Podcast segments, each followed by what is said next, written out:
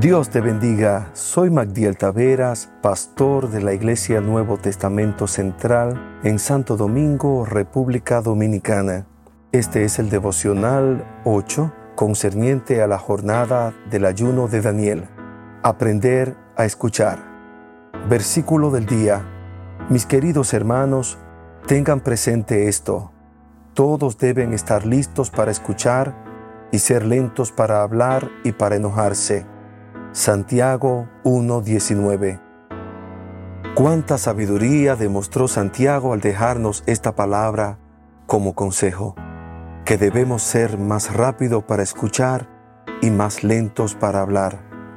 Muchas veces nos encontramos pensando la respuesta que vamos a dar sin haber escuchado primero la idea completa que nos quieren transmitir, o incluso empezamos a responder sin permitir que nuestro emisor termine de comunicarse de forma efectiva.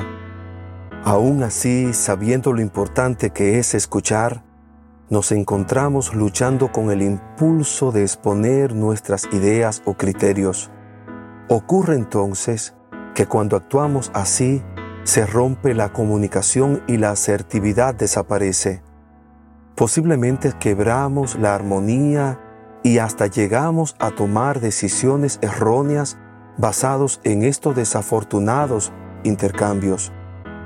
Asimismo, nos pasa muchas ocasiones con nuestro Señor, que venimos con tantas peticiones, a veces con tantas cargas, tan angustiados, o simplemente andamos tan rápido que se nos olvida escuchar. Solo hablamos. David decía en el Salmo 5.3, Por la mañana, Señor, escuchas mi clamor. Por la mañana te presento mis ruegos y quedo a la espera de tu respuesta. Sería de mucho provecho, inclusive de mucho crecimiento el poder hablar poniendo en práctica la escucha activa. El escuchar es tan importante que el mismo Señor en su palabra lo resalta como una acción necesaria para que la fe crezca. Lo podemos ver en Romanos 10, 17. Así que la fe viene como resultado de oír el mensaje y el mensaje que se oye es la palabra de Cristo. Oremos, Señor, Abre nuestros oídos espirituales para escucharte cada día más.